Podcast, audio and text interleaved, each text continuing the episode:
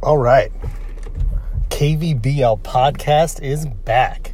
And since we found out a really easy way to try to drop these podcasts, obviously it's something I could have been doing, I think, a lot sooner.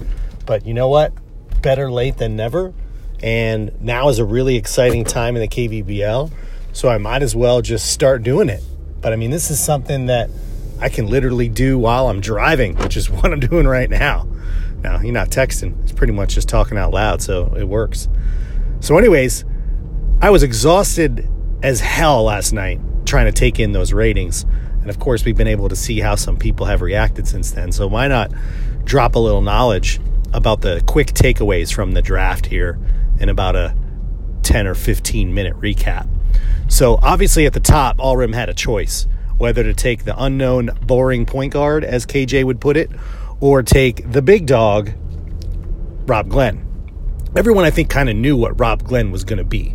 And ultimately, I think the rebounding is a little bit better than what we thought. And maybe his fringe stuff, like he's got a little bit of steal, a little bit of assist. Um, the one through nines on offense are right there. You know, that that's a little bit more than probably what you might have thought, but everyone knew he was going to have some scoring. And and then the flip side was the point guard and whether or not he was going to have the upside. And I mean, Allrim's clearly happy with that pick. And I think re- pretty much you could just split it down the middle as far as, you know, who prefers what. And it's funny that I could tell you just by looking at the ratings who would like which player. You know, it's funny how you have people, you know, like Ricky. Ricky loves offense, doesn't necessarily care with def- care about defense, and so it's no surprise to me that he's going to go for the offensive player. Who I mean, that guy could be Cromwell pretty soon. I know people want to kind of take it down and talk about you know Rob Glenn's efficiency and all that. It's like the guy was the top pick. Like I know, like okay, Mitch Bradley's not really efficient, but is is it ultimately going to be a guy that like people seem to talk in extremes, like that they say, oh, this could happen, but it's something that's out of the norm. Like, yeah, anything can happen. But logically speaking, the first pick should be semi decent and he should theoretically get okay progressions. He's already really good. If he gets decent progressions, he's going to be really, really good. You know, he's going to have volume that's going to be close to Cromwell. Sure, we want to see the 2G percent go up, but it's not like he's inefficient right now. And the fact that he's got a 777 offensive one through nine, like he's going to be good. Like he's already a starter. The defense is a little bit suspect, but, you know, he's a plug and play scorer. So KJ didn't really get it wrong when he said, you know, like that's a guy that, again, if Allrim pairs him with a guy like Franks, if he has other people, like, yeah, he might win random games. But is that a team that's ever going to really sneak into the playoffs? I don't think so. So it wasn't like he was really going to help him. But the flip side is, you know, yeah, the defensive point guard. So who who likes guys like that? Uh, Smath, Memphis, Bubbles, yeah, guys who like those well-rounded point guards, and and the fact that ultimately Elio could be a little bit of an offensive player, of course, adds adds to it. I mean, just defensively, starting off at a six seven, he's got passing steals, and the fact that he's got some blocks and some rebounding, like he's going to be, he could be a, a fully like a fully complete player at a guard and and X pointed out, you know, is a guy that you could also play at shooting guard. So I think you have, you know, the sexy offense, you know, in a guy that could be Cromwell esque in in Rob, but that's also you know, like have we seen Cromwell win anything? You know, that's that's kind of an issue too. Whereas, yes, he's a little bit more risky because you don't know uh, ultimately how he will end up. And when you do look at the point guard, you know, some people are going to say, okay, that guy's risky too. But in theory, the base ratings are there where he's always going to be a good defensive player. This isn't a guy that's going to be a free agent. You know, it's not like he has no shooting. It's not like he, I mean, the blocks are, are nice. The fact that he's got a little bit of scoring added with everything else he does. I mean, you look like a guy like Zabala. People, you know, Zabala what didn't really have a lot of offense and then ended up getting the 3G. And I mean, that's a guy that he's ancient and is still getting paid a lot of money. So Elio's a guy that's going to be in the league and be liked by people for a long, long time. I mean, I think we're kind of just kind of, you know, going in circles because pretty much it's what you'd prefer. Do you prefer the offensive upside of of of Rob Glenn, or do you want, you know, the steady performance you know, like KJ said, like he's going to be he that guy could be the anchor guard on a championship team. Like I could see that probably a little bit easier because you know what you're getting on the defensive side. So it's really just going to depend on team fit, what you want to do. You know, obviously the point guard probably would have been maybe even a better fit on the Wolves because they don't know that they had ended up needing the scoring, but you know, I don't think Alrim thankfully thankfully he's well rounded enough and has some fun stuff that Alrim did not get screwed by thinking he was taking a boring guy that was kind of just a low usage point guard. So I think Alrim wins on this one because he gets a guy that he's really happy with, and I think that's a guy that you could build the right way. Is he going to hold on and keep this guy, or is he going to inevitably get bored and be tempted by someone? Um, with some nice prospects later on. I mean, who knows? That's yet to be seen. But Alrim having patience isn't something that we've really ever seen, I think, before. So only time will tell. But I don't think either player is going to be bad. I think we kind of, when we look at the draft, some people want to call it ass, but it's kind of what we thought it was going to be. You know, we knew that Rob Glenn was going to be good, and the point guard sounded good enough that he could be taken in the top two and everyone else, yeah, they're they're solid role players. But what's funny is I think when we look back on this draft, you're not going to be looking at it as a bad draft because you're going to have some of these guys that slipped into the teens, I think produce and progress to be better than the guys taken before them. You know, you look at a comparison of you know, Bobby Lemon went really high, and he's actually, I, I, think the rebounding boosts up that grade a little bit to where I really don't think he's all that good uh, overall. I mean, for that for that spot, when you look at the guy that the Nets took, Wheeler, who slipped, and I mean KJ during the draft said I almost took Wheeler here, and then took the four position guy, and then wanted to kind of maybe backtrack that that wasn't a good player, but clearly that guy was good, and he didn't go for like another five or six picks. When the commissioner says I almost took this guy, somebody better fucking take that guy. What were you all thinking? But I don't I, I don't doubt Jay on that one. Or I, I don't I don't think he's wrong. Like Wheeler's a guy that I could see being better long term than Lemon, and he's taken in the teens. The guy went 15. Uh, I think that could be a real big steal. And then, of course, you have you know Kyle making the trade with BJ, and I think at the time, you know, BJ likes what he sees out of Albright, but at the end of the day, I think he does realize that yeah, he could have just sat at eight and ended up taking Hammers who is arguably the better player. You know, I don't think ultimately Kyle's happy with Forte. I think he would prefer to have a guy like Hammers, or maybe even if we talk about Wheeler, I think I think maybe you thought Forte was going to be Wheeler, so that was a little bit you know different. But I think that you know ultimately Kyle's happy because yeah, at eight he had at least similar value to what ultimately ended up being taken at three. And like we kind of alluded to really late, if anybody was still paying attention, is the Hawks. The Hawks have talent, but they don't have defense. They have a lot of these fun guys who can do a lot of stuff. Like Sachs is fine, but like Giacometti's not ready. Towels isn't really good defensively, and now he's got a center with a six PD. So like I think he admittedly knows, damn, I might have just given up a lotto pick. Like ultimately he gave up two more picks. Sure, Callahan isn't terrible, but you know he might have given up a lotto pick if everything shakes out the way it does in the Maynard. Where yeah, that's a team that's going to want to try, and he's going to want to do everything to at least make the playoffs and and be better. But yeah, that could be a pick and Kyle could get super lucky by just trading back. You know, I think again, he probably would have been happier with the pick, but ultimately, I think the value of the trade, I think ultimately panned out. Um, look at what the Knicks got. The Knicks got Carol Matthews, who looks like he's like a ready now shooting guard with the one through nines on both sides of the ball. Uh, he does a little bit of kind of everything you'd want. You'd probably want a little bit more rebounding out of him, I believe. But I mean, that's a solid guy. I think he could be and progress into one of the better guys to come out of the draft. And I think that's again the Knicks look at okay, I got a guy like Carol Matthews, and they would have needed to do that silly deal because he's in the same exact boat as the Hawks. Like, are they even as good as the Hawks? And he traded his 39 for a guy like Nekrasov, who he clearly doesn't even need anymore because he took another wing uh, combo wing. Now, there's I talked to him before the draft, and he was getting offers for number six, and I kind of had said, you know, you're going to most likely get a small forward at five, and I said it could be intriguing to gamble because, again, when we talk about guys like the defensive role player and the four position eligible guys, and the same reason why the Bulls and KJ took West at seven is that, like, the grade was there. I don't think you could, it was pretty obvious that he didn't ruin him. So, why, you know, it wasn't like he was a C minus or a C. Like a C plus isn't great, but it it, it kind of tells you that he does enough stuff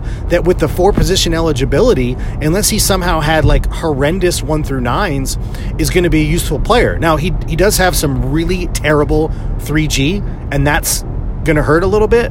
But he does enough stuff that I feel like that's a fun a fun player to have long term and to see how he progresses, but also the fact that he's four position eligible means I think he's just a better asset. Like, there's nothing really wrong with Vincent. Vincent's okay, but I think right now, the four position eligibility, I think people would look at the fact that West isn't terrible, and I think that's going to go a lot further. I mean, I think that's also the same thing we talk about, you know, the versatility of, of the point guard going number one is you know, people look at what he could do and what he could be and how he could fit into your team. West is going to fit kind of anywhere. Yeah, he's not going to, you probably want more upside at, at a top 10 pick, but I think as an asset in this type of a draft, I think West probably would have been a better pick at six. You know, KJ lucks out and gets him at seven and can kind of be a guy that he kind of just has and eventually could potentially flip into, you know, if someone wants to offer him something better down the road. But I think as an asset, you couldn't go wrong there. Uh, we had the interesting international players go shortly thereafter. Uh, we talked about whether or not, because of this, the the defensive guy not having small forward eligibility if this was going to be a guy that was going to be Sam Baker. And sure as shit, I mean, the one through nines are already right on par with what Sam Baker is now, but he's got less rebounding. He's got a lot of blocks and he's got um, less steal. You know, so he's got it. You can literally plug and play in your rotation right now if you wanted a defensive, a defensive big. But being the fact that he's completely inept on offense, you know, is that a guy that you could even start? And I think that's where, when you talk about a small forward, power forward, you could probably try to rotate that guy in for upwards of 30 minutes between those two spots to help at those two positions. But as a big, I mean, you probably, I mean, again, he's a nice fit with Barber and and and Billy Joe Robideau, you know, but and that guy, of, of course, is going to inevitably have value around the league, but you know, you probably would want a little bit more out of him, but ultimately he's kind of ready to go right now as a defensive player. So I don't hate the player. Uh, he's going to if he progresses even more on defense, he's just going to be even more fun. So I don't think Dags did bad there. Uh, as far as you know, like he already had bigs, so like hammers didn't seem like a, an option. Uh, we could talk about Carson here in a second. You know, Kalu is fun. If we talk about the other Euro, he's kind of what we thought. I think he's got a little bit more pop than I would have thought. I thought maybe he was going to be like an empty 3G guy, but the the 2G and the and the you know the 50% as well as the fact that he does seem to get a little bit of free throw. You know sometimes kj buries those 3g guys where they have solid 3g but like in the teens free throw. But he's decent. Like the base skill set is there for him to be a really fun shooter. Now doesn't really rebound doesn't really pass so you know he's kind of a fit kind of guy. But you know a system guy rotational guy sixth man um, that's a guy who who's fine as well um, Eddie Carson, awesome offensive player, like perfect fit for Ricky. Doesn't play defense, you know, has some flaws, but the offensive upside are are there for that guy to be really really good. Um, I don't know what all else we got.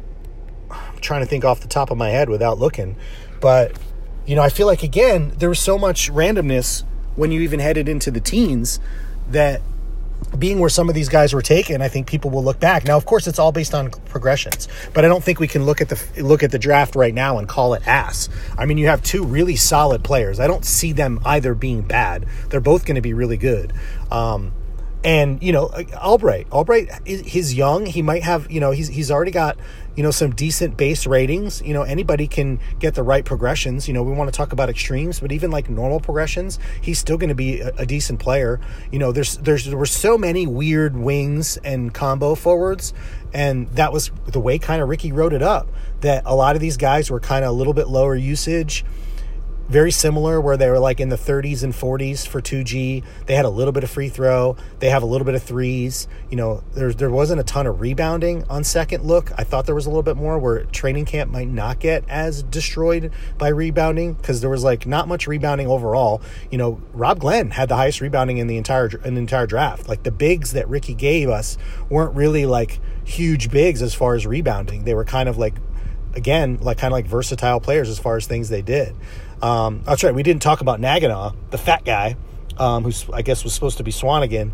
Is uh, you know he's got a fun offensive skill set. You know now the one one six one on D, yeah, that's bad. But you know we talked about a guy like uh, um, Neon. Neon was never good on defense. Now, yeah, he got bizarre, bonkers progressions, but you know, like the fun based skill set. The, the thing I like about a guy like that is is when they have the free throw you know, I, I forget if that's Swanigan or uh, or Nagana or or hammers. But when you get like a, a, a big that already has, you know, like 40 ish free throw, like that matters. That, that, that means the guy can score. You know, what bothered me, and that was the same thing that kind of bothered myself about Hugh and why I moved on, is that I felt like he was who he was, and the free throw wasn't enough for him to be a high end scorer. Like, yeah, he has some really nice games, but like that was the difference between, you know, a guy like him and Silva. Like, Silva's upwards of the 50s when it comes to free throws, and it just boosts your points up enough that you just have a little bit more impact. I mean, yeah, I know I'm picky. Like, guys aren't perfect. But, you know, again, when we talked about the lines a little bit, like they were able to put three really nice players together that had very little flaws. So it's like, yeah, combine, get, try to get the right guys. And yeah, it works. But, um, but yeah, bigs bigs that don't shoot free throws, ultimately, clearly, most of them don't shoot threes. I think their volume is going to end up being limited if they don't get to the line. You know, look like look at Ricky and Danny Odell. The guy like is in the teens, I think, as far as free throw. Awesome efficiency, but he's never really going to score a lot if they don't get to the line. So ultimately, your upside's limited in a game. Like he's going to be efficient, but you'd love to be able to get into the 20s or even 30s on certain guys if you knew that they could get to the line as well. But anyways, um, it was nice that Omer got a nice pick, and we talked about Omer, the Sonics. Like he's got a nice, fun big to throw out there. It's almost like he got Ellis Redding back as far as offensive output to pair with Farah. You know, like the Maynard's going to be really fun this season. You're going to have some teams that I think you think are going to be good and they're not. You're going to have some teams that are young and they're trying to make some noise and are likely going to stay the course. You know, we now have some teams that are in the Maynard that don't have their picks and then you have the other conference where it seems like it's the Lions, the Pacers, the Hornets, the Celtics, and then the Bucks, I guess. The Bucks are kind of trying to stay young, I think, and seeing what can develop. You know, like we can't say that they're not right there since they made the conference finals, but at the same time, they got boat raced by the Lions. So I think the draft ended up filling a lot of needs for teams as far as pieces that they wanted going forward, whether it be people got value assets or people got guys that fit into their system. So I don't think anyone really did terrible. I think that if you want to say someone who probably is a little bit disappointed, probably say maybe Lemon. Lemon's a little bit more disappointing than you'd want, and of course BJ would maybe wanted to stand pat and take hammers. And on the flip side, I think Kyle probably would have wanted to take Forte. So I think neither one of them while it makes sense of what they were trying to do, probably is ultimately happy with what ended up happening. But um, but hey, look at this. A quick ass 15, 20 minute podcast that I did driving from one place to another. Occupied the time. I could have been doing this for fucking years. Unbelievable. Well, anyways, enjoy. Peace.